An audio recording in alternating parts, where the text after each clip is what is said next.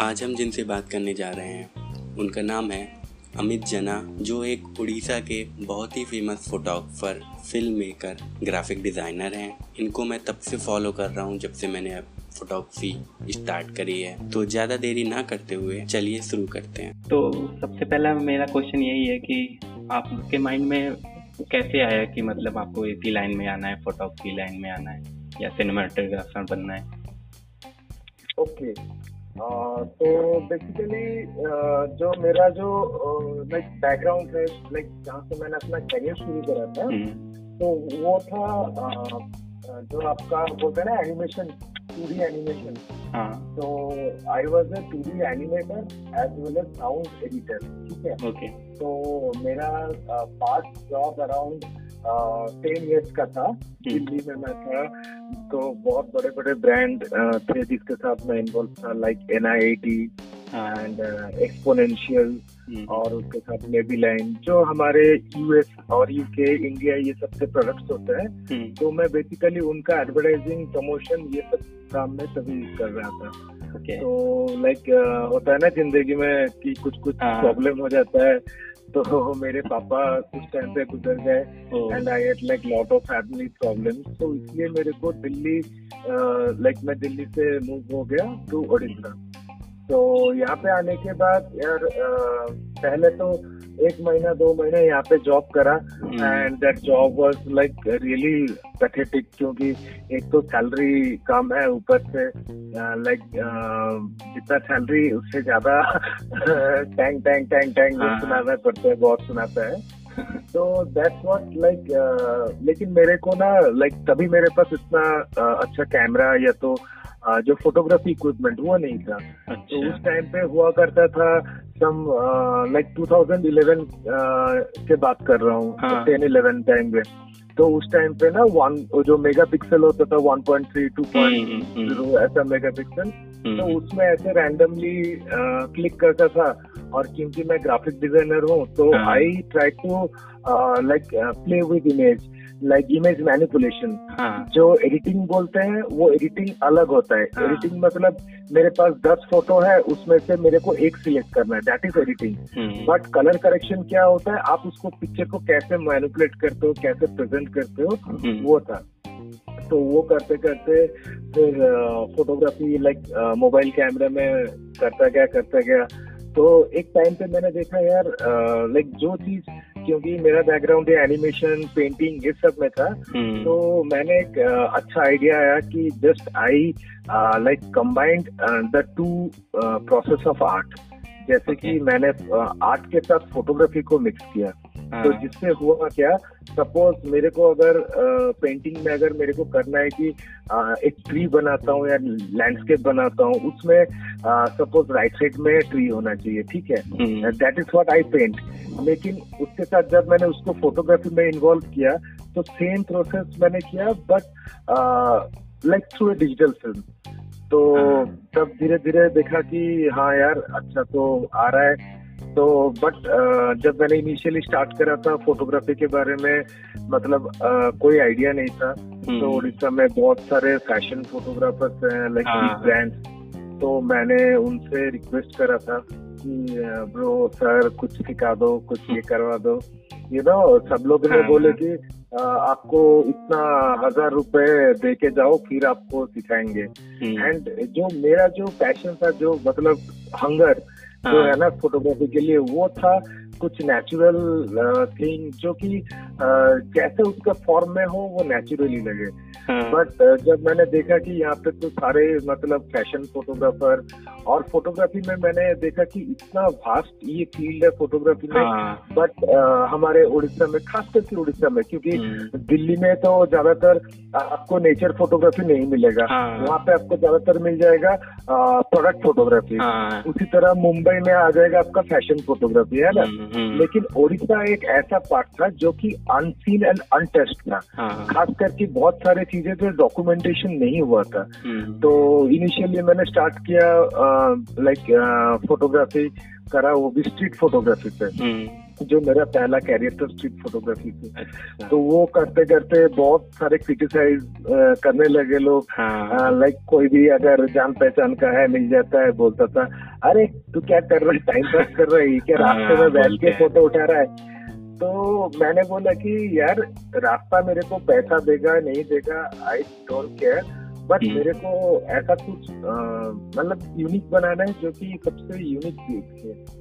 तो उस टाइम पे ना ऐसे बहुत सारे R&D ये सब चलता गया, क्योंकि खाली फोटोग्राफी मेरे को करना नहीं था, उससे कुछ बड़ा लाइक लार्ज वे में करना था। तो तभी एक आइडिया आया कि लाइक एक कंपनी बनाएंगे। तो मैं और लाइक कुछ फ्रेंड्स अबाउट वो सब थे साथ में, तो हम लोगों ने डिसाइड करा एक कंपनी। तो वो कंपनी में भी हुआ क्या, कंपनी तो बन गया, सब कुछ सही गया, लेकिन वो कंपनी में मैं इनिशियली उड़ीसा को प्रेजेंट करने के लिए लाइक मैं कोई टूर कंपनी जैसा लाइक वो जो आपका कंपनी का जो मेन स्ट्रक्चर होता है मैं वो नहीं बनाना चाहता था। मैं चाहता था कि उसको as a Orissa promotion type का कुछ दिखे। अगर मैं टूरिस्ट को लाके यहाँ पे पैसा कमाने लगूं तो उसमें मैं अच्छा खासा टूर कंपनी बन जाऊंगा, है ना। तो मेरे को वो चीज से थोड़ा सा डिफरेंट जाना था। तो लेकिन मेरे टीम में जो लोग थे उन लोगों के साथ लाइक यही सारे चीजों को लेके काफी थोड़ा मतलब माइंड सेम जैसा नहीं किया, माइंड मैच नहीं करा। तो the best thing was I just quit it. तो मैंने क्विट कर लिया वहां से।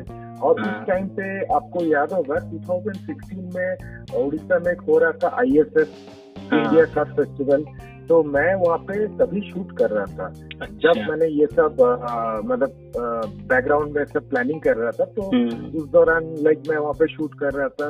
तो उसके साथ जो कंपनी बनाने के लिए हम लोग प्लानिंग किए थे बेसिकली वो एक मैगजीन के लिए था। तो but later I found that कोई वैसा मैगजीन का कोई भी कॉन्सेप्ट नहीं था, कुछ भी नहीं था, वो सब ऐसे ही खाली मस्करी और लोगों को घुमाने के लिए। तो मैंने वो छोड़ दिया था। तभी छोड़ने के बाद आई टुक अराउंड 3 months, ठीक है, 3 months लिया, कोई फोटोग्राफी कुछ भी नहीं किया, जस्ट मैंने घर पे बैठा। और घर पे बैठे 3 महीना अच्छा खासा स्क्रिप्ट लिखा, how to travel Odisha without any cash. तो तभी से शुरू हुआ मेरा ये प्रोजेक्ट। अच्छा। और तभी मेरे पास ना तो लाइक फाइनेंशियल सपोर्ट था, क्योंकि यार कैमरा खरीदो फिर ये तो इतना पैसे का पैसा कहाँ चला। और वो भी चीज है क्या, मतलब ये ऐसी चीज है कि आप अपने पैशन को चेज करते हो लेकिन घर वाले उसको सपोर्ट नहीं मिलता है ना, क्योंकि घर वाले सोचते हैं अच्छा तो ये काम कर रहा है, पैसा तो नहीं मिलता, काय मस्करी कर रहा है, तो ये टाइप का बात हो जाता है। तो मैंने सोचा कि नहीं यार जो भी करना है जस्ट यूनिक कॉन्सेप्ट है, तो मैं खुद ही काम करूंगा। तो ऐसे करके शुरू हुआ था वो कैशलेस जर्नी का पार्ट। हाँ, तो वो कैशलेस जर्नी का पार्ट शुरू किया था मैंने तभी, जो स्क्रिप्ट लिखा था। तो वहीं से शुरू हो गया मेरा ये कैशलेस जर्नी, जिसमें कि मैंने स्टार्ट किया उड़ीसा में। पहला तो कैसे क्या ट्रैवल करना है वो तो नहीं पता, लेकिन लाइक हार्डली एक दो मतलब ऐसे फ्रेंड्स थे, फ्रेंड्स मतलब बेसिकली जो रास्ते के लोग हैं, लाइक मेरे क्लोज फ्रेंड नहीं, जो मेरे को जानता है मैं उसको नहीं पूछूंगा। तो मैं थोड़ा रिव्यूज लेने के लिए ना जो दही बड़ा वाला, गोलगप्पे वाला, मैंने दुकानदार, मैंने उनको जाके पूछा हमारे ओल्ड टाउन में, जो मेरे को जानता नहीं है। मैं बोला कि भाई एक बात पूछो, बोला हाँ भाई पूछो। मैंने बोला एक दिन अगर ऐसा हो कि मेरे पास कुछ पैसा नहीं है, मैं आपको आके बोलूंगा भाई साहब थोड़ा खाना खिला दो, खिलाओगे? तो मैंने आपके पूछा तो वो लोग बोले अरे भाई कैसे बात कर रहे हो, अरे श्योर गिर में ही खिलाएंगे।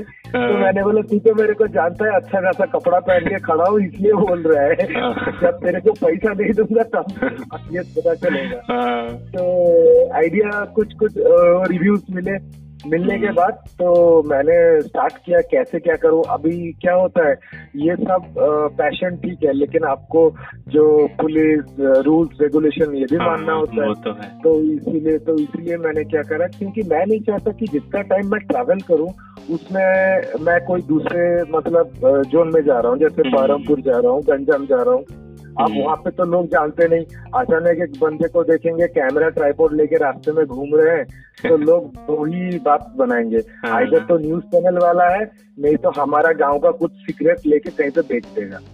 ये टाइप का लोगों का मेंटेलिटी होता है। तो मेरे को वो सबसे डील करना था, तो इसीलिए मैंने क्या करा, जो मैंने स्क्रिप्ट लेकर आता प्लान ए अगर फेल हुआ तो plan B should be ready. तो प्लान बी क्या था to go to like police station. तो हमारे यहाँ तो ओल्ड टाउन पुलिस स्टेशन में गया और उनको यहाँ पे एक अच्छा खासा लव लेटर दिया।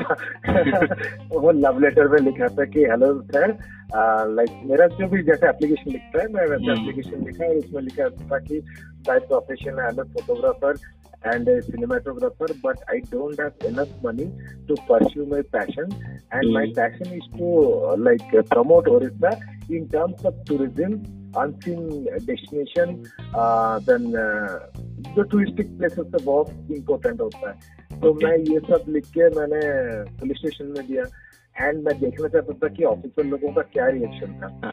एंड पहला तो जिसको दिया वो एक मैडम थी, वो बोली अरे क्या लिख के लाया है।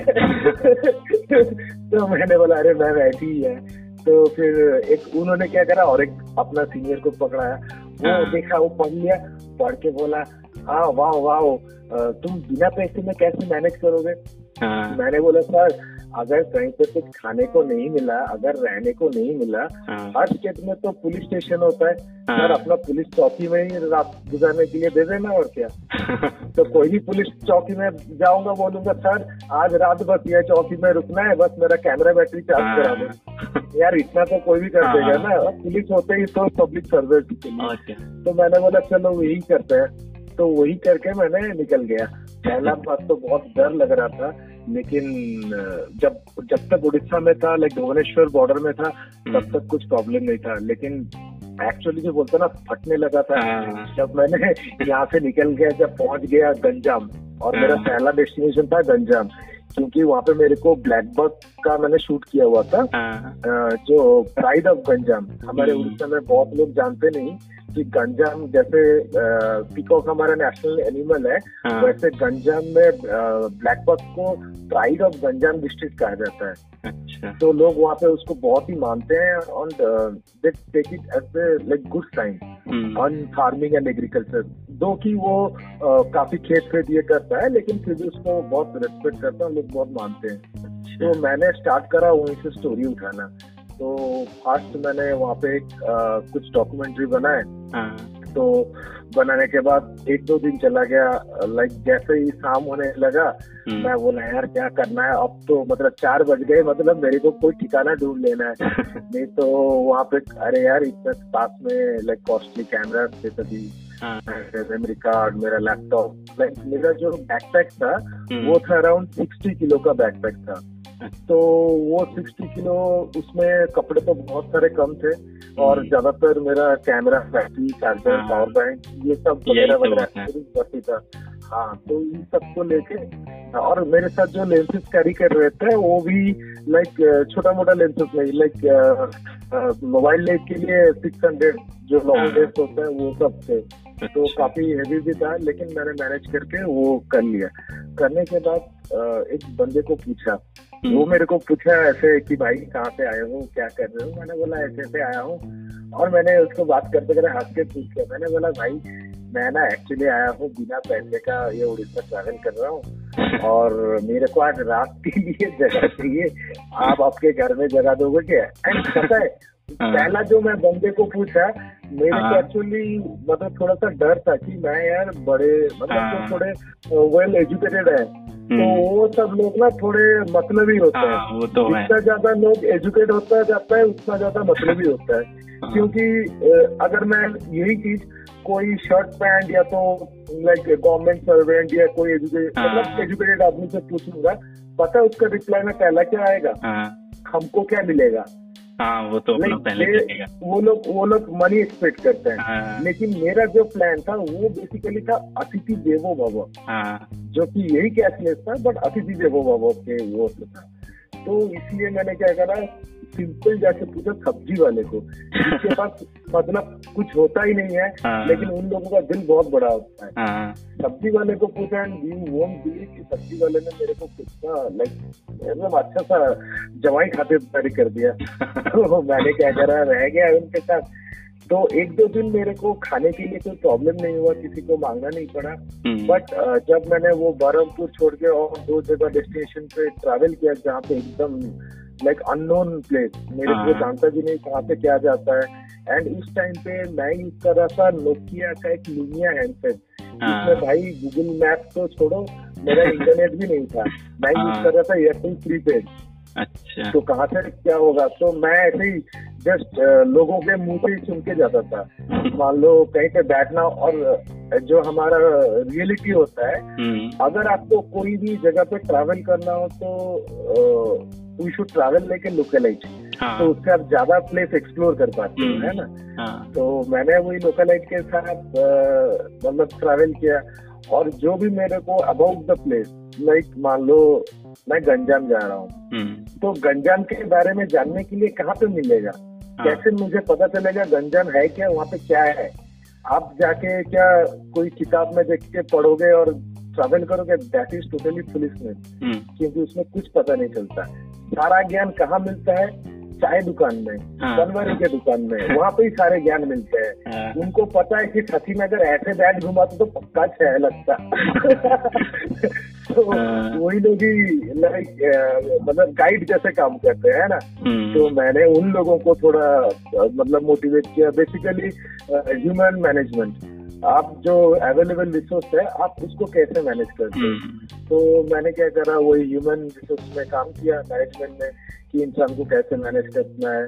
और इवन कि मैं जब शूट कर रहा था, कई कई बार ऐसा भी हुआ है कि एक बार लाइक रिवर के पास शूट कर रहा हूँ, कोई बर्ड्स वर्ड्स का, ठीक है ना। अब गांव में होता है क्या है, वही रिवर के उस साइड में हगने बैठ जाते हैं, है ना।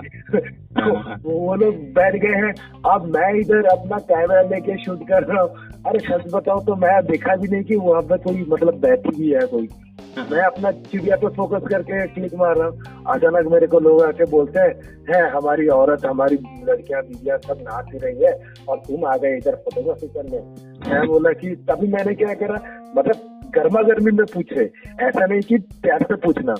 तो गर्मा गर्मी में पूछे तो आपको भी थोड़ा गर्मा गर्मी होकर रिप्लाई देना होता है, नहीं तो तुरंत अगर आप डाउन हो जाते हो ना तो लोग क्या करते हैं। हाँ, तो अब ऐसा नहीं करना। तो मैंने क्या करा ना, उनको बोला, मैंने बोला तुमको अगर इतना फिक्र है तो अपना बीवी बच्चे को बाहर ही क्यों भेजते हो हगने के लिए, मुतने के लिए, घर में शौचालय नहीं बनवाया। विद्यावलन का शौचालय बनवाने का वो आइडिया झाड़ दिया वहाँ पे। जैसे वहाँ पे शौचालय बनवाने का, तभी वो बंदा थोड़ा चुप हो गया। फिर सोचा कि हाँ ये क्या बोल रहा है। फिर मैंने बोला देखो भाई, मैं आप मेरा फोटो देखो, मैं क्यों यार आपके लड़कियों से फोटो उठाने आऊंगा। भुवनेश्वर में क्या लड़कियां कम है, मैं आऊंगा यहाँ से फोटो उठाने, यार मैं आया हूँ बॉस का फोटो उठाना, और ये देख लो। और पता है जो आदमी मेरे को अकड़ के बोल रहा था, यू वोंट बिलीव, वही आदमी नेक्स्ट मोमेंट में मेरा भाई बन गया कि आज से मैं तेरा भाई हूँ, बोल भाई कहाँ घूमेगा, मैं घुमाऊंगा। मैंने बोला सही है, मैं तो यही चाह रहा था। और फिर वो लोग भी मेरे को कई जगह घुमाए। ऐसे करते करते लाइक एक महीना गुजर गया ये सब चक्कर में। और एक टाइम पे मेरे मोबाइल में भी चार्ज मतलब जो बैलेंस था रिचार्ज वो खत्म हो गया। तो मेरे को तभी कुछ लोकलाइट को कांटेक्ट करना था कोई प्लेस जाने के लिए। तो मैं क्या करूँ, कैसे मैनेज करूँ। तो मैंने क्या करा तभी, हाँ एक चीज मैं करता था क्या, जहाँ भी मैं ट्रैवल कर रहा था मतलब हुक और हुक, मैं कहीं पे भी रहूं, कैसे भी रहूं, कुछ भी करूं। जो भी रात को मैं मॉर्निंग को शूट करता था, वो शूट का एक दो इमेजेस एटलीस्ट मैं अपना सोशल मीडिया में अपडेट करता था, to let my friends know that what I am doing, where I am travelling. तो ये चीजों के लिए मैंने अपडेट करा था। लेकिन मैं इतना श्योर, तभी मेरा कोई पेज वेज बना नहीं था, जस्ट प्रोफाइल में ही अपडेट कर रहा था। और उस टाइम पे मैंने देखा कि no people are taking it seriously, मतलब देख रहे थे हाँ बंदा कर रहा है यार। और उड़ीसा में फर्स्ट टाइम कोई बिना पैसे का घूम रहा है, तो लोगों को भी एक नया कुछ मजेदार मिला, पता देखने का। तो वो लोग देखते गए। उसके बाद जब मैंने देखा लाइक पहले तो मेरे लाइक्स आते थे कहाँ 10, 12, 11 ऐसे ही आते थे, लेकिन जब वो टाइम पे मैंने देखा तो 200-300 लोग वो भी जो मेरे फ्रेंड लिस्ट में है भी नहीं कहाँ से गए, वो भी लाइक मेरा गुड है। तो मैंने तभी क्या करा, एक अपील किया अपने फ्रेंड्स लोगों से, there are around 3000 people in my Facebook, is there anyone to give me a recharge of ₹10 at my Airtel number. तो मैंने ये अपील करा था। करने के बाद ये मैंने अच्छे से याद है मॉर्निंग 9:15 में मैंने ये पोस्ट किया था एंड बाय 9:17 मेरे सेल में रिचार्ज हुआ था ₹680। और ₹680 जो रिचार्ज हुआ था, कोई भी ₹100 या ₹50 डिनोमिनेशन का कोई भी रिचार्ज नहीं था, सारे रिचार्ज 10-20 और वो भी कहाँ से, लाइक कोई इंदौर से आ रहा है, कोई विशाखापट्टनम से आ रहा है, इवन की जम्मू से एक आया है, राजस्थान से आया है, बाड़मेर से रिचार्ज हुआ है, कोची से हुआ है, और आपका पुरी से एक हुआ है, हमारे भुवनेश्वर से 0 और बाकी के सारे स्टेट से हुआ है रिचार्ज, चेन्नई से हर जगह से हो रहा है। मैं देख के सरप्राइज, 2 मिनट में ₹680 वो भी बैलेंस में, मैं बोला ओ शिट, ये तो पूरा कुछ अलग ही हो रहा है। तो मैंने बोला कि तुरंत मैंने पोस्ट किया, मैंने बोला please stop making recharge, I got my amount, but it's my request that please do give your names, I want to thank you from bottom of my heart. जब एपिसोड खत्म हुआ तो मैं आया यहाँ पे भुवनेश्वर में, फिर फोटो करने लगा, कोई अपडेट इतना नहीं हुआ था तभी, बट धीरे धीरे करता रहा। और उसी चीज को मेरे को ना और भी फोटोग्राफी जो भी मैंने मतलब इन द फील्ड मैंने काम किया, डेली शूट किया, उससे मेरे को जितना मतलब खुद को खुद मैं जितना इंक्लूड किया, उसके साथ साथ मेरे को और भी बुक करके और भी इंक्लूड करना है।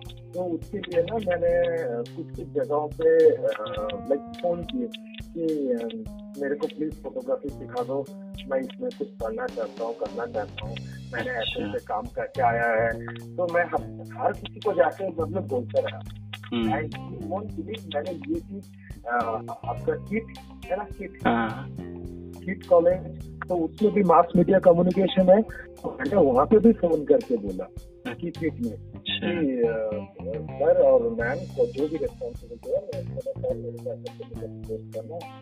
वो लोग तो मेरे को लंबा चौड़ा एकदम पकड़ा दिए। मैंने बोला भाई हो गया यहाँ से पढ़ाई। और एक फैशन फोटोग्राफर को गया भाई, वो मेरे को अपना मेरा कुछ सैंपल फोटो देखा, बेसिकली वो फैशन का ही फोटो देखा, मैं तो इतना फैशन में उठाया नहीं, फिर भी एक जो लड़की बड़के किसका फोटो उठाता वो दिखाने के बाद वो तो मेरे को डायरेक्टली कंपेयर ही कर दिया, बोला कि ये कोई फोटो है, ये कोई क्वालिटी है, इससे कोई फोटोग्राफी करता है। क्योंकि मैं जो कैमरा था वो आपका कैनन का बेसिक मॉडल 300D, ठीक है, जिसका दाम 36 होगा उस टाइम पे।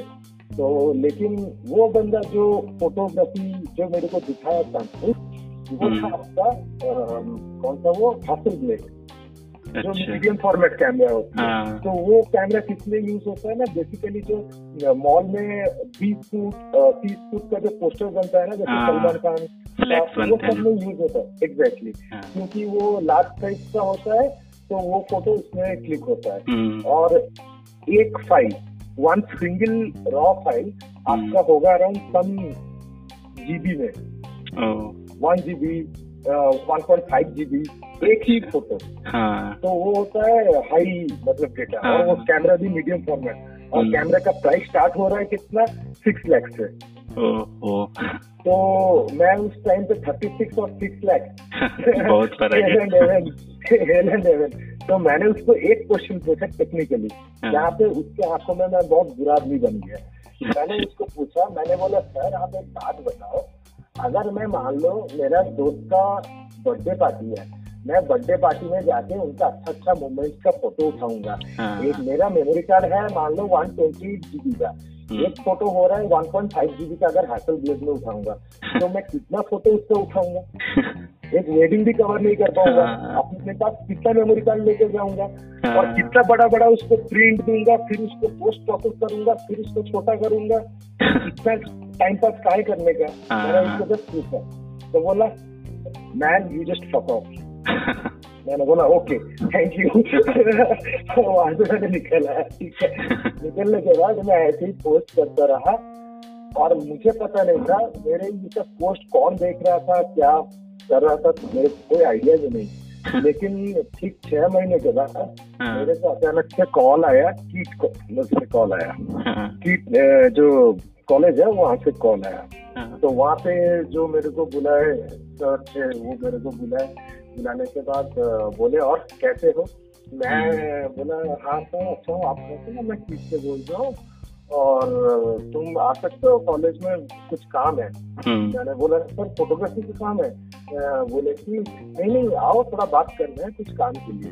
तो मैं एकदम पूरा बोलता ना घर में बैठ के पूरा वो रिज्यूम होता ना प्रोफाइल, क्या जॉब में जाने से पहले कैसे कैसे क्या होता है, जो इंटरव्यू का पार्ट होता है, तो मैं उसमें पूरा बैठ के रिहर्सल किया.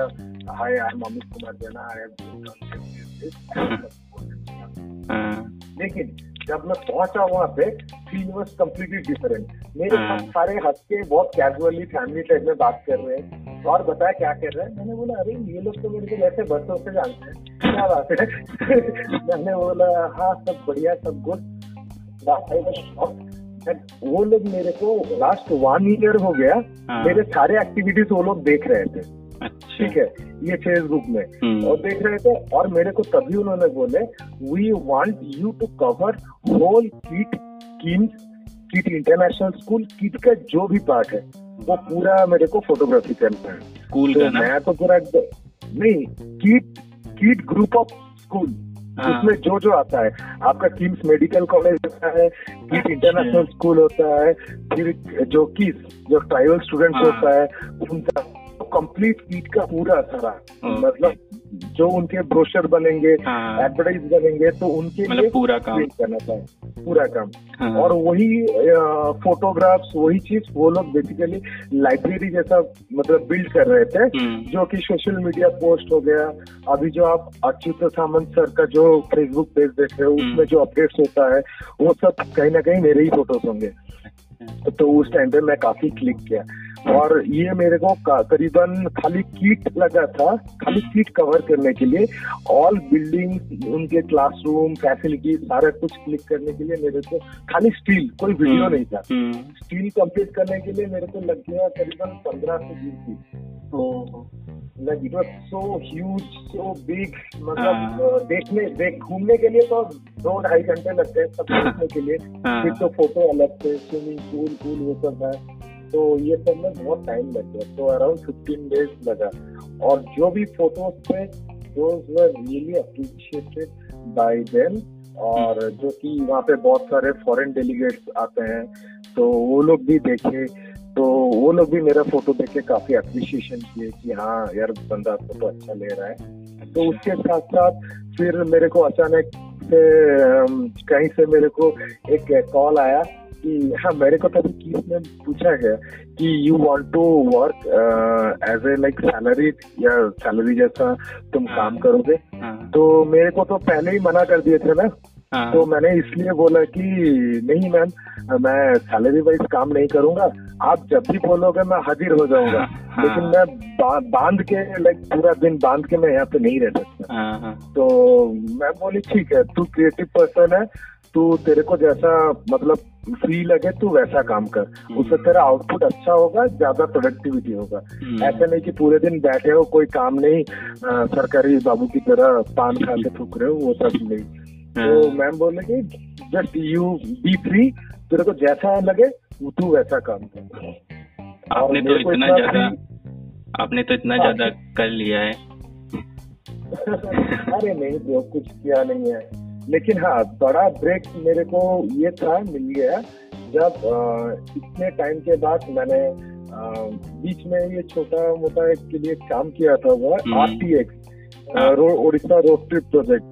तो उसमें जो XUV जब लॉन्च हुआ था तो उस टाइम पे 6 ब्रांड न्यू XUV 500 वो भेजा गया था, जो कि उड़ीसा का अभी जो आप महिंद्रा के सब XUV का एड देखते हो ना वो सारे हमारे उड़ीसा के ही फोटोज हैं. और उस मैंने देखा है आपका RTX वाला काम. हाँ तभी तभी वापस मैं क्लिक कर रहा था और भी फोटोग्राफर्स आए थे तो बहुत अच्छा टाइम था। उसके बाद ही मेरे को तुरंत बड़ा ब्रेक मिला जो कि हमारे लिंगराज टेम्पल और पूरी जो जगन्नाथ वो भी मैंने देखा था। हाँ, उनका म्यूजियम बन रहा है एक्चुअली। अच्छा। तो वो म्यूजियम के लिए ही मैं फिल्म बनाया। तो आपका जिससे आपका रेवेन्यू जनरेशन होगा, मतलब कि जो जैसे आप कोणार्क गए हो ना, कोणार्क या कोणार्क में है ना जो फूड मार्ट है, फिर म्यूजिकल फाउंटेन है जो वहाँ पे जैसा किया है ऑडिटोरियम, तो सेम चीज पूरी का भी हो रहा है, लिंगराज का भी हो रहा है। अच्छा। तो लास्ट ईयर नंदिता दास और क्या नाम है उनका, सिद्धार्थ दास, जो हमारे आप जानते होंगे वो एक्टिंग करती है ना मैम, नंदिता दास जो हिंदी फिल्मों में है। कौन? उनका रिसेंटली नंदिता दास। उनका रिसेंटली मूवी आया था ना मंटो। हाँ, तो उनके वो लोगों ने मेरे को तभी फोन किए कि hello Amit, I am Siddharth Das from Siddharth studio new Delhi, और अमित मैंने आपका कुछ काम हम देखा, मेरे को बहुत अच्छा लगा, तो कैन यू मीट मी। और मैंने कभी वो सर को 2 महीना होल्ड पे डाल दिया क्योंकि मैं ऑलरेडी आरटीएक्स प्रोजेक्ट में था। तो मैंने बोला सर मैं तो ऑलरेडी एक प्रोजेक्ट में कमिटेड हूँ, अगर आप चाहते तो आपके लिए करो सर, प्लीज मेरे को टाइम देना पड़ेगा। लेकिन सबसे मतलब खुशी की बात है सर बोले okay okay Amit, I totally appreciate that कि तुम एक प्रोजेक्ट में इतना कमिटेड हो, तुम मेरे को डायरेक्टली बोल दिए, and I am so happy with it, I am ready to wait for you for more 2 months। तो वो प्रोजेक्ट खत्म करके फिर 1 साल मैं पूरा पूरी और लिंगराज के जितने भी फेस्टिवल्स होते हैं 1 साल में सारा कवर कर दिया। कवर करने के बाद जो आप फोटो देखे थे वो सब दिल्ली में एग्जीबिशन हुआ था, वही चीज का एक छोटा मॉडल में एग्जीबिशन हुआ था। तो उसमें जाके फिर वहाँ पे जो दिल्ली में 1 महीने के आसपास रहा, वहाँ पे सारे फुटेजर्स जो यहाँ पे शूट किए थे वहाँ पे जाके एडिटिंग किए, पूरे रात भर बैठ के स्टूडियो में एडिटिंग करने के बाद वो फाइनली मतलब शोकेस हुआ। And the most prestigious part of that exhibition was, आप जानते होंगे रघु राय को, Raghu Rai the biggest Indian photographer मतलब रघु राय मतलब बहुत ओल्ड है और वो बहुत फेमस फोटोग्राफर है, तो वो बहुत बड़े फोटोग्राफर है। वो सर भी आए थे, रघु राय सर। मेरे को सबसे सरप्राइज लगा, मेरा जो फिल्म था वो चल रहा था एक 10 फुट लाइक बिग स्क्रीन में, 10 फुट का प्रोजेक्टर होता है ना, 10 फुट प्रोजेक्ट में वो वीडियो चल रहा है, पूरी गैलरी साइलेंट बैठ के देख रही है। और अचानक देखा कि ये हमारे रघु राय सर अपने मोबाइल से वही वीडियो को बना रहे हैं अपने मोबाइल में। मैं देख के शौक में बोला इतना बड़ा आदमी मेरा भी वीडियो बना रहे हैं, लेकिन अच्छा लगा। मैं ये बोल रहा था कि जैसे आजकल कुछ लोग होते हैं कि मतलब जो फोटोग्राफी लाइन या किसी भी फील्ड में आगे आते हैं, फील्ड जैसे स्टार्टिंग में तो कुछ हो नहीं पाता है क्योंकि स्टार्टिंग में क्लाइंट उतने जल्दी मिलते नहीं है, बहुत टाइम लगता है, तो वो उसी चीज को ड्रॉप कर देते हैं। ओके, हाँ ये बात तो है, लेकिन उसके लिए लाइक मैं सोचता हूँ क्या, देखो अगर आपको मान लो एग्जाम्पल, एक छोटा सा एग्जाम्पल देता हूँ, मान लो मेरे को अभी खुद को मेरा सब्जेक्ट ठीक नहीं है, ठीक है, तो मेरे पास 2 ऑप्शन बचता है, आइदर तो मैं डॉक्टर के पास जाऊंगा, नहीं तो अगर छोटा मोटा थोड़ा सा कुछ अनकंफर्टेबल लग रहा है तो एक मेडिसिन शॉप जाके कोई भी मेडिसिन ले लूंगा तो ओके हो जाऊंगा, पैरासीटामोल खा लूंगा तो वो रेडी हो जाएगा, ठीक है। तो उसी तरह अगर मान लो मैं फोकस करता हूँ या कोई भी बंदा हो, चाहे कोई भी फील्ड से, सिंगिंग से हो, स्पेशली आर्टिस्टिक फील्ड से हो, क्योंकि आर्टिस्टिक फील्ड में आपका सर्टिफिकेट काम नहीं करता, वहाँ पे जो होता है आप खुद होते हो, आप जितना टाइम होता है आपका खुद का वर्क ही दिखता है, आप जितना अपने वर्क के ऊपर डेडिकेटेड रहोगे उतना क्लैरिटी जो भी क्लाइंट होता है उनको आपके सामने उतनी क्लैरिटी दिखती है। तो उसी तरह ड्रॉप तो कर देते हैं, क्यों ड्रॉप कर देते हैं ना, क्योंकि लोग सोचते हैं क्या, अरे मैं इस फील्ड में अब से लगा हूँ यार, पैसा नहीं मिल रहा है यार, क्या करूँ क्या करूँ, घर में प्रेशर आ रहा है, ये आ रहा है वो आ रहा है, लेकिन सच बताऊं तो अगर कोई भी आर्टिस्ट खुद को अगर मतलब ऐसा करना चाहता है कि हाँ मेरे को इसी फील्ड में स्टक होकर रहना है, मेरे को यही काम करना है, अगर आप ग्रो करने के लिए सोच रहे हो तो इसी फील्ड में आप कोई दूसरा ऑल्टरनेटिव भी यूज कर सकते हो जो कि रिलेटेड इस फील्ड से हो। जैसे कि अभी मैं स्टार्ट किया था कैरियर फोटोग्राफी से, ठीक है ना, जैसे धीरे धीरे मेरा एक्सपीरियंस होता गया, मेरे को मेरा काम लोग सराहने लगे, तभी क्या हुआ मैं धीरे धीरे वीडियो सिनेमाटोग्राफी में इसमें भी आने लगा।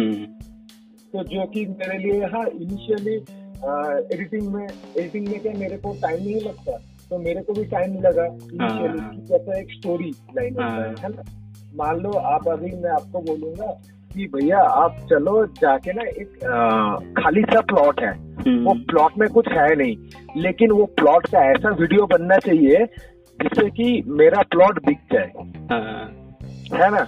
तो तभी आपको खुद को वो स्टोरी लाइन बनाना होता है जो कि क्लाइंट आपको नहीं देता, तो वो आपको सोचना होता है मैं क्या बनाने से वो रेवेन्यू जनरेटिंग करेगा, वो मॉड्यूल सही से काम करेगा। तो आपको वो थोड़ा बैकग्राउंड में थोड़ा सा मतलब मेहनत करना होता है। उसके बाद आ गया तो हाँ, उसके बाद आ गया आपका जो सजाना बोले तो कि आप उसको कैसे गुड वे में प्रेजेंट कर सकते हो, जैसे बैकग्राउंड में हल्का म्यूजिक आ गया या किसी का इंटरव्यू आ गया, वो होता है एक्सेसरीज टाइप में, है ना। उसके बेसिस पे वीडियो नहीं बनेगा, वीडियो बनने के लिए पहला आपका स्टोरी बोर्डिंग चाहिए, तो वही चीज होता है, उसमें भी थोड़ा सा मेहनत करना पड़ेगा, ट्राई तो करना ही पड़ता है। हाँ हाँ, वो तो कंटिन्यूअस लर्निंग प्रोसेस है, मतलब वो सुबह उठो तो दिमाग में वही चलना चाहिए, रात को सो भी तो वही चलना, और अगर फेल भी होते हैं तो कम से कम ये तो रहेगा कि यहाँ ट्राई तो किया। नहीं, फेल होने से कभी भी दुख नहीं करने का, वही तो, क्योंकि ये जो फेलियर्स होते हैं ना, यही चीज आपको और एक्सपीरियंस्ड बनाता है। हम लोगों के पास जो भी अपने कैरियर में शायद ये आर्ट फील्ड में या कोई भी आर्टिस्ट फील्ड में जो भी आगे गया है ना, उनका सर्टिफिकेट किताब नहीं होता, उनका सर्टिफिकेट होता है how many fails he had, जिंदगी में उसने कितने बार फेल किया। जितने बार फेल किया पता चलेगा कि उसके पास उतना रिज्यूम तगड़ा है वो काम बनाने के लिए। एग्जैक्टली, क्योंकि फेलियर से ही हम सीखते हैं। इवन कि अरे आपको मैं बताऊंगा आप हंसोगे, मैंने जिंदगी में पहली बार एक बर्थडे पार्टी शूट करने के लिए गया था। बर्थडे पार्टी शूट कर दिया और शूट करने के बाद जब वो क्लाइंट आया घर में मतलब फोटो लेने के लिए, पैसे तो नहीं दिए लेकिन बहुत गाली सुना के गया। गाली सुनाने के गया, बहुत गंदा वाला गाली दिया। क्यों गाली दिया?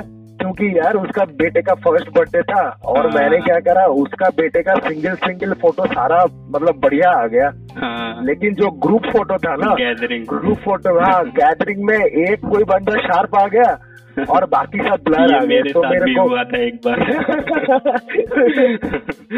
तो मेरे को बंदा आके बोलता है कि इसमें तो मेरे बेटे का फोटो क्लियर आया, उसके पास में उसका मम्मा, उसका ताया, उसका चाची, इनका फेस क्यों ब्लर हो गया। तब मैं वहाँ पे अपने आप पे कॉन्फिडेंस देखो, मैं वहाँ पे सीधा लड़ पड़ा। मैं बोला कि सर इसको बोलते ना डेप्थ ऑफ फील्ड। तब मैं भी सोच रहा हूँ यार वो बंदा क्या बोलता होगा, डेप्थ ऑफ फील्ड, साले ग्रुप फोटो, मूवी दिख नहीं रहा, बोल रहे डेप्थ ऑफ फील्ड। तो मेरे साथ भी हुआ था, मैं एक्चुअली कैंडिडेट लेता हूँ ना, तो तो मुझे एक मिला था बर्थडे शूट, तो मेरे पास कैंडिडेट लेंस भी थे, तो वहाँ पे गैदरिंग कवर करनी थी, तो गैदरिंग में मैं वो था नहीं, मेरे पास जो था उसी पे कर रहा था। तो बाद में मेरे साथ भी यही हुआ था, बोलने लगे कि सारी कैंडिडेट हैं, गैदरिंग में कोई फोटो नहीं है। हाँ, क्योंकि डिपेंड करता है ना हम लोगों का जो क्लाइंट बेस होता है। जो भी आपका क्लाइंट बेस होता है, पहले देखो मेरे को ओनली मान लो कैंडिडेट फोटो ही अच्छे लगते हैं, लेकिन जरूरी नहीं है कि मेरे क्लाइंट को क्वालिटी पसंद है।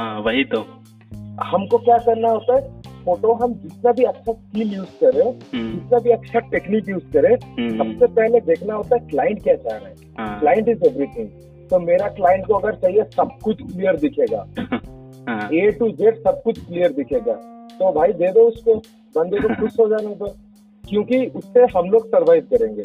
अगर हम लोग क्लाइंट को नहीं देखेंगे तो अपनी पेट पे लात, तो वही चीज होता है। और क्या, लेकिन होता है ये चीजें होते, क्योंकि मैं बेसिकली जैसे कि लैंडस्केप उठाता हूँ, ये उठाता हूँ, उसमें तो डेप्थ ऑफ फील्ड का मार है, उसमें तो कुछ होता नहीं है। आपको जो कैंडिड या उसमें जो होता है, बाकी तो लैंडस्केप में सारे अपर्चर बढ़ा के लो, तो वो तो अलग होता है। तो हाँ, इन कई सालों में मैंने जब ये जो लोगों का जो गाली खाया था मैंने पहली बार, वो गाली के बाद मेरे अंदर ऐसा एक चेंज आया, मैंने थोड़ा थोड़ा शॉर्टकट और ट्रिक मतलब अपने आप से लर्न हो गया ये वर्क फ्लो में कि कैसे एग्जाम्पल ऐसे ही धीरे धीरे सब सीखते हैं। हाँ, एग्जाम्पल क्या, जैसे मैं पहले 1.8 में उठा दिया था, ठीक है, ग्रुप फोटो, तो अभी मैंने क्या टेक्निक डाला, 3 जन है अप्रेचर 2.8 कर दो, 2 जन है अप्रेचर 2.8 कर दो, सिंगल है 1.8 कर दो, और 3 जन है 3.5 कर दो, 4 जन है 4.5 करो। जितना आदमी बढ़ता जाएगा सब 0.5 बढ़ता जाएगा। तो एंड इट रियली वर्क, और काम कर गया। मैंने बोला अच्छा ये होता है शॉर्टकट। ऐसे ही होता है। और क्या, लेकिन हाँ ये अच्छा है कि उसके बाद मतलब काम करते करते थ्रू आउट द प्रोसेस एक टाइम जब आया, लाइक मैं दिल्ली में गया, फिर वहाँ पे लाइक एक मतलब लड़की से प्यार हुआ, फिर उनसे शादी हुआ, फिर वो ठहरी थी, मतलब उनका बैकग्राउंड दूसरा था, वो MBA बैकग्राउंड से थी जो मेरी वाइफ है, तो वो भी जब आई फोटोग्राफी, मैं वो जानती थी कि हाँ मैं बस फोटोग्राफी करता हूँ, कोई स्टूडियो वूडियो होगा या कुछ काम होगा। जब वो आके देखे कि मेरा काम पूरा टोटली अलग है, और तभी वो बोले कि हाँ तुम्हारा काम तो काफी अच्छा है, और उनको देख के भी ये सब में काफी इंटरेस्ट आया कि क्योंकि बोला अच्छा फोटो ऐसा होता है, ये होता है, इसमें भी ऐसा होता है, इसमें भी लोग इनकम कर सकते हैं। फिर धीरे धीरे वो भी मतलब सीखने लगी। अरे मतलब जो आप बोले ना कि स्टार्टिंग में गलतियां होती है, मेरी वाइफ जब शूट की, हम दोनों घूमने गए थे चिली का, वहाँ पे क्या हुआ, मैंने बोला कि तुम काम करो, तभी हमारा पहला लाइक प्यार एंड शादी के बाद गए चिली का।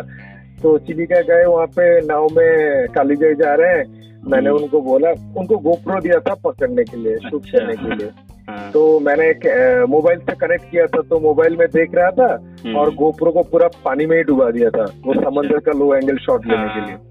तो उस टाइम पे नाव से, तो उस टाइम पे मतलब बीच समंदर, इधर GoPro आधा पानी में, और मैं पूरा ट्राइपॉड लेके पकड़ा हूँ, मतलब आधा घंटा मेरा हाथ पूरा दर्द हो गया, और मैं बोला सही आ रहा है, वो भी बोल रही हाँ सही आ रहा है, बड़ा मस्त दिख रहा है पानी ये। तो लास्ट में मैंने जब उसको प्लेबैक किया, कैसे फुटेज आया है, तो देखा कोई वीडियो है ही नहीं। तो मैंने उनको बोला कि क्या हुआ, वीडियो कहाँ गया, वीडियो है नहीं, तुमने कैमरा ऑन किया था? तो वो बोली कि हाँ तुमने तो बोला कैमरा ऑन करने के लिए, तो मैंने ऑन कर दिया, तुमने ये तो नहीं बोला रिकॉर्ड मारने के लिए। तो वो होता है मतलब फर्स्ट एनकाउंटर विद कैमरा, ठीक है ना। लेकिन वही लड़की आज के डेट में वो मेरे साथ फोटोग्राफी करके अभी वो इंडियन फुटबॉल टीम की ऑफिशियल फोटोग्राफी भी कर ली है। तो वो होता है, फेल्योर से ही लोग सीखेंगे। हाँ वो तो है। कभी भी आप फोटोग्राफी करते हो? हाँ मैं सीख रहा हूँ। सही है। आप जो भी बुकिंग करते हो, आप उसका तो काम कर रहे हो, करो, लेकिन उसको और बेहतरीन बनाने के लिए ना मेक श्योर आप दिन में एटलीस्ट 2 घंटा आपके कैमरे के साथ दो। फोटो कैसा भी आए, जस्ट मेक श्योर कि वो 2 घंटे में ऐसा एक फोटो होना चाहिए जो सबकी फाड़ दे। बस एक फोटो चाहिए, पूरा 2 घंटा लगा लो, एक फोटो लो, लेकिन वो पूरा मतलब परफेक्ट होना है। परफेक्ट इन द सेंस क्या, फोटोग्राफी में कोई भी परफेक्ट नहीं होता, ठीक है, आर्ट फील्ड में कोई भी परफेक्ट नहीं होता, सब कुछ सब्जेक्टिव होता है। तो लोगों को क्या पसंद होता है, उस टाइप का कुछ देखो। और दूसरी बात, लाइक मेरा जो एक्सपीरियंस है अब तक का, मैं आपसे अगर शेयर करूंगा, जो आप अभी फोटोग्राफी मतलब कर रहे हो, ठीक है ना, तो सबसे बड़ी चीज है कभी भी ये जो सारे कॉम्पिटिशन्स होते हैं ना फोटोग्राफी कॉम्पिटिशन्स, उसमें कभी पार्ट नहीं लेने का। नहीं, मैं नहीं लेता हूँ। पूछो क्यों? क्योंकि जो बंदा फोटोग्राफी कॉम्पिटिशन में पार्ट लेता है उसमें होता क्या है, आप खुद फोटो उठाते हो बहुत सारा मेहनत करके, अपने एक्सपेंसेस करके, यहाँ वहाँ ट्रैवल करते हो, फोटो उठाते हो, और वही फोटो को एग्जिबिट करने के लिए फिर आप पैसा लगाते हो, है ना। एक फ्रेमिंग का मान लो आपका 4 फोटो अच्छा है, एक फोटो का फ्रेमिंग का मान लो 1500 रुपए, तो उसी के हिसाब से आपका प्रिंटिंग और ये करके एक फोटो मान लो 2000 हो गया, ठीक है। 2000 का आप फ्रेमिंग करके 4 फ्रेमिंग मतलब 8000, आप 4 फ्रेमिंग करके आप कोई मतलब एग्जीबिशन में शोकेस किए, और जो चीफ गेस्ट आएगा वो उनको तो कोई मतलब उनको तो कोई फोटो लेना है ही नहीं, खाली उनको चीफ गेस्ट बना के बुलाए हो तो उसको थोड़ा बुरा लगता है ना, इसलिए वो बोलता है अच्छा चलो एक दो कोई भी एक उठा ही लो, तो वो जो भी होता है। और वो बंदा जिसका भी फोटो गया वो क्या हुआ, वो वहाँ पे टीम पे रिकॉग्नाइज हो गया कि he is the best photographer, ठीक है। ये जो बेस्ट फोटोग्राफर बनने का जो टैग होता है ना, इसके लिए जो लोग पागल हो जाते हैं, लोग इसी चक्कर में क्या करते हैं, बहुत सारे फोटोग्राफर्स का स्टाइल फॉलो करते हैं, राइट। बहुत सारे फोटोग्राफर्स का फोटोग्राफी देखते हैं, उनके स्टाइल मतलब स्टाइल को इंस्पायर होके वो लोग क्लिक करने की कोशिश करते हैं। लेकिन इसमें होता क्या है पता है, उसमें जो बंदे का खुद एक सिग्नेचर स्टाइल होता है ना, वो लॉस्ट हो जाता है। बंदा समझने में नहीं आता कि मेरा सिग्नेचर स्टाइल कैसा है, उसका हर इंडिविजुअल का एक अपना स्टाइल होता है। ऋतिक रोशन कभी शाहरुख खान के जैसा एक्टिंग नहीं करेगा, है ना। तो हर आर्टिस्ट का एक अलग अलग जॉनर होता है, एक अलग अलग स्किल होता है, तो वो अगर दूसरे का स्किल लेगा तो उसमें वो फंस जाएगा। उसको कौन सा स्किल में खुद कितना कंफर्टेबल है वो सेटिंग से जाना चाहिए। और आप ऐसे फोटो देखो, हजारों फोटो देखो, उससे कोई नहीं। बेसिकली होता है फोटोग्राफी का जो फंडामेंटल बोले तो क्या, आप लेंस का जो अब हम लोग यूज करते हैं, जैसे कि एपरेचर इतना होना चाहिए, शटर स्पीड इतना होना चाहिए, ठीक है, वो सब बात की बात है, वो सब पूरा बात की बात है। सबसे पहले क्या आता है, आपका कंपोजिशन। एक फोटो में क्या क्या चीजें रहने से वो पूरा लगेगा कि फुल फ्रेम है। ऐसा नहीं कि पेज आधा में आपका फोटो है, आधा पार्ट पूरा ब्लैंक पड़ गया, वैसा नहीं। आपका जितना मतलब फ्रेम है उस फ्रेम में हर चीज मतलब परफेक्ट जाना चाहिए। जिसमें रूल ऑफ थर्ड नहीं भी होता है तो उसमें भी चलेगा, लेकिन वो अगर सुंदर है और आप प्रैक्टिस करना, जो बेसिक शेप्स होते हैं ना, बेसिक शेप्स जिसको हम बोलते हैं visual language. Visual language in the sense क्या, जैसे straight line, curve, arc, spiral, round, ये सब एलिमेंट्स आपके फोटोग्राफी में शो करने की कोशिश करो। अगर मान लो ट्रेन का पटरी का ले रहे हो तो उसमें आपका कौन सा रूल जाता है, पर्सपेक्टिव जाता है, जो आपका लाइन, विजुअल लाइन, जो लाइन से यूज होता है। आप अपने फोटोग्राफी में वही लाइन दिखाने की कोशिश करो। कोई मान लो एक जगह पे लोग ऐसे गोल करके खड़े हैं, बात कर रहे हैं, ठीक है ना, उस जगह पे आप कोशिश करो कि फोटो में मेरे को सर्कुलर लाइन दिखाना है। जो बेसिक शेप्स होते हैं आप वही बेसिक शेप्स को फोटो में दिखाओ, और देखना कंपोजिशन वाइज मोबाइल से फोटो लो, कैमरे से लो, कोई भी इक्विपमेंट आपके हाथ में आ जाए, सब में आप पूरा आग लगा दोगे। ट्राई करता रहता हूँ मैं। बिल्कुल बिल्कुल। और आपको पता है बहुत सारे फोटोग्राफर ये भी सोचते हैं, खास करके जो मतलब जो बिगिनिंग लेवल में होते हैं, वो लोग सोचते हैं क्या कि हम लोग अगर कॉस्टली कैमरा लेंगे तो उसमें ही ज्यादा आउटपुट अच्छा होता है। नहीं, अरे मेरे पास 1300 डी है।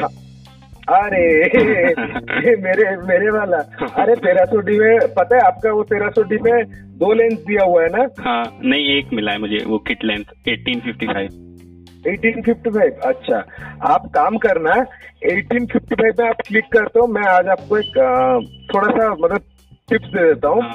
मेरे को आप क्लिक करना और एक बार फोटो उठा के मेरे को देना, भेजना कैसा हुआ है, क्या करना, आप जब 1855 में क्लिक करते हो तो सबसे क्लोज रेंज में जाओ, ठीक है। कैमरा लिया, कोई ऑब्जेक्ट रख दिया, मान लो बेडशीट पे ईयरफोन रख दिया आपके, ठीक है ना, तो उसको आप पूरा 1855 में जितना क्लोज हो सके पूरा, जैसे कि 50 में जैसे आता है ना पूरा क्लोज, वैसे आप 1855 में पूरा क्लोज लो, ठीक है। देखना है एक पॉइंट पे आपका ऑटोफोकस सिस्टम काम नहीं करेगा ज्यादा पास आने से, वो है, करता है। उस टाइम पे क्या करना, आपका जो लेंस में जो AF होता है ना, वो AF को ऑफ कर देना और मैनुअल फोकस में रखना, ठीक है। वही सेम ऑब्जेक्ट सेम चीज को आप मैनुअल जो रिंग होता है ना उसको खाली हल्का सा घुमा के ना वो आप एक शॉट लेना, देखना वो घुमाने से वो क्लियर आ जाएगा, जो आपका ऑटो फोकस कर नहीं पा रहा था वो आपका मैनुअल रिंग कर देगा, ठीक है ना।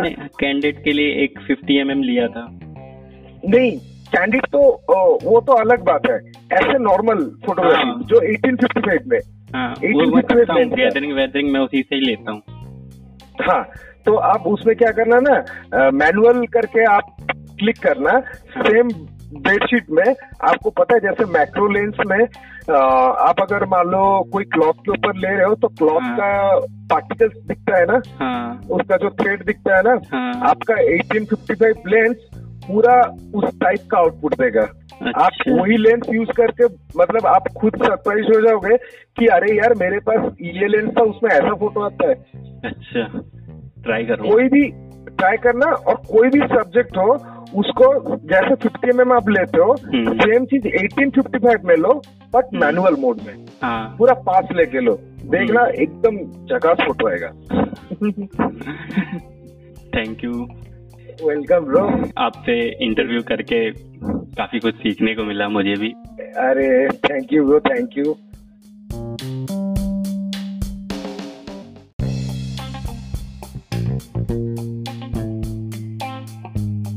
आज हम एक NGO के बारे में बात करेंगे और जानेंगे कि ये किस तरह लोगों की हेल्प करते हैं। आज हमारे साथ पारस हैं जो कि NGO के डायरेक्टर हैं, तो चलिए स्टार्ट करते हैं। तो पारस भाई कैसे हैं आप? बस बढ़िया हूँ। तो जो आपका NGO है वी केयर नाम से, वो वर्क कैसे करता है?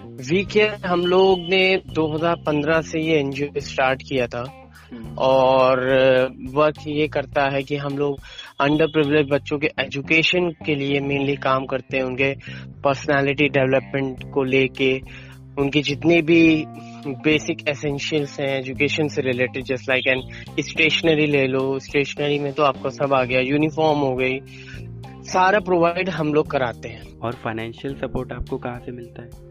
फाइनेंशियल सपोर्ट हम लोग के जो मेंबर्स हैं, क्योंकि हम लोग कोई एक्सटर्नल सपोर्ट नहीं लेते हैं किसी भी ऑर्गेनाइजेशन से, तो हम लोग के जितने भी मेंबर हैं वो हम लोग को फंड्स देते हैं उनके अकॉर्डिंगली, उनके मतलब उनके अकॉर्डिंग टू हिज पॉकेट्स, तो वैसे ही हम लोग करते हैं। ये NGO का आइडिया आया कहाँ से और कब आपको लगा कि इस तरह से लोगों की हेल्प करनी चाहिए?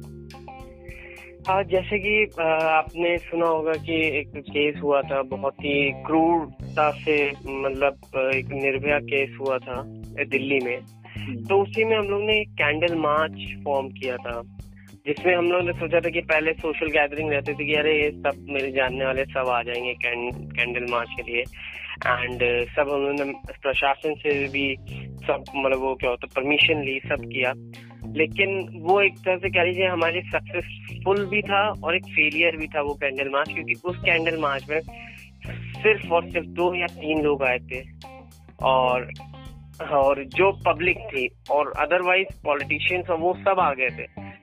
They give me a positive energy कि आपको अच्छा ये आपको करना है, ये अच्छे कामों के लिए कोई नहीं आता, बुरे कामों के लिए 10 हाथ आ जाएंगे पीछे, तो उसी से मुझे मतलब प्रेरणा मिली कि मुझे आगे कुछ करना है। तो फिर हम लोग ने हेल्पिंग स्क्वाड करके हम लोगों ने लोकल स्कूल की एक बनाया कि जो मैं जानने वाले दोस्त हैं, उन्होंने ये एक जो बचपन वाला दिमाग होता है कि हम लोग हेल्प करेंगे 24/7, तो हम लोग ने ऐसा कुछ किया, तो हम लोग ने लोगों की हेल्प भी की, अपने पॉकेट मनी हम लोग बचा के हम लोग हेल्प करते थे लोगों को।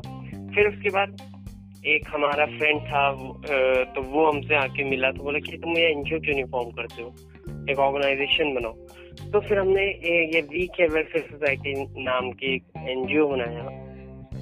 इससे तब हमने, मुझे याद है पहली एक्टिविटी मैंने वो 70 रुपए में की थी, अराउंड 70 रुपए में। और तो अब 70 रुपए से अब 65,000 रुपए हो चुके हैं जैसे टर्म ऑफ 5 years।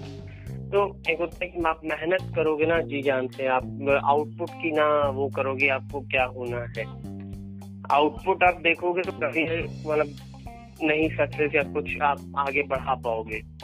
तो इट्स टेक्स टाइम कि आपको जिसमें लगन है, सोशल सर्विस में आपको लगन है तो सोशल सर्विस में आगे एक अच्छे काम में लोग ज्यादा सपोर्ट आपको नहीं करेंगे, वो आपको खुद लेके चलना है। जैसे कि एक एग्जांपल ले लीजिए कि जैसे एक अंधेरे कमरे में हम लोग जाते हैं तो हम लोग सारे स्विचेस पे हाथ मारते हैं या कोई तो लाइट जलेगी, टाइम लगता है ना, तो वैसे ही इसमें भी लाइट जलती है लेकिन टाइम लगता है। कितने मेंबर से स्टार्ट हुआ था? Around 650 above. स्टार्टिंग में कितने मेंबर थे? स्टार्टिंग में अराउंड हमारे पास 1 या 2 मेंबर। अच्छा, तो अब जाके 650 हो। जी। और कितना टाइम हो गया है इसको? टाइम 2015 से हमने इसको रजिस्टर कराया था एंड फिर उसके बाद 2015 से 5 साल होने वाले हैं अक्टूबर में, 15 अक्टूबर को। तो इसमें आपको गवर्नमेंट से कोई सपोर्ट नहीं मिलता है? नहीं, हम लोग गवर्नमेंट से सपोर्ट लेते भी नहीं है क्योंकि हम लोग इंडिविजुअली, और एक होता है हम लोग का अलग ही ऑर्गेनाइजेशन है जो हम लोग काम कर रहे हैं कि it's just like a non government organisation, तो why we are taking the fund from government. मैंने देखा था कुछ आपकी पोस्ट जिसमें लॉकडाउन में भी आप लोगों को जागरूक कर रहे थे अपनी आर्ट वर्क के थ्रू। जी, कोरोना पैंडेमिक में हम लोग ने कोरोना आर्ट वर्क्स कराए, अराउंड 22 से 23 जगह हम लोग ने लखनऊ में कराया और मतलब हम लोग वायरल भी हो गए हर जगह और बहुत अच्छा सपोर्ट भी मिला क्योंकि एक अवेयरनेस करना था कि घर में आप बैठो, सोशल डिस्टेंसिंग के लिए आप काम करो कि होता है सोशल डिस्टेंस मेंटेन रख के चलो क्योंकि एक कोरोना पैंडेमिक ऐसा है कि आप इससे तभी लड़ सकते हैं आप जब घर में बैठे हो, बाहर घूमने से या कुछ उससे कुछ करने से तो आप कभी नहीं, फेलियर ही आता है। मैंने देखा है आप लोग फेस्टिवल में भी कुछ ना कुछ गिफ्ट देते रहते हैं। हाँ, वो करते रहते हैं, मतलब जैसे कि शिवरात्रि होती है तो हम लोग दूध बंटवा लेते हैं गरीबों में और ऐसे ही सब चीजें, सैनिटाइजर। अभी हम लोग ने रिसेंटली एक्टिविटी की सैनिटाइजर्स की 10 लीटर सैनिटाइजर बंटवा दिया। तो ये सब तो नॉर्मली हम लोग ये करते रहते हैं apart from the children's education, these are the perks. तो इसके लिए फंड्स कहाँ से आते हैं? मैंने बताया कि मैं हम लोग के मेंबर्स जो हैं वो हमें 100 रुपए हर महीना देते हैं और उसी 100 रुपए से हम लोग करते हैं। काफी अच्छा काम है ये तो। और जिन लोगों को जुड़ना है इस एनजीओ से वो कैसे जुड़ सकते हैं? जुड़ना चाहे कोई दिक्कत नहीं है, आप पेज पे, हमारे फेसबुक पेज पे या इंस्टाग्राम पेज पे आप मैसेज कर दो तो हमारे को जो भी रिस्पेक्ट वो आपको कॉन्टेक्ट कर लेगा। जो भी मेंबर बनना चाहता है, जो भी कोई डोनेशन देना चाहता है। आपके पेज का फुल नेम क्या है? We care welfare society. The full name is we care welfare society but on Facebook it's just like we care. मैं कोशिश करूंगा आपके एनजीओ के ऊपर एक शॉर्ट वीडियो बनाने की इन फ्यूचर। जी जरूर, आप जैसा चाहें आप कर सकते हो, कोई प्रॉब्लम नहीं है। Thank you for being in my show. My pleasure.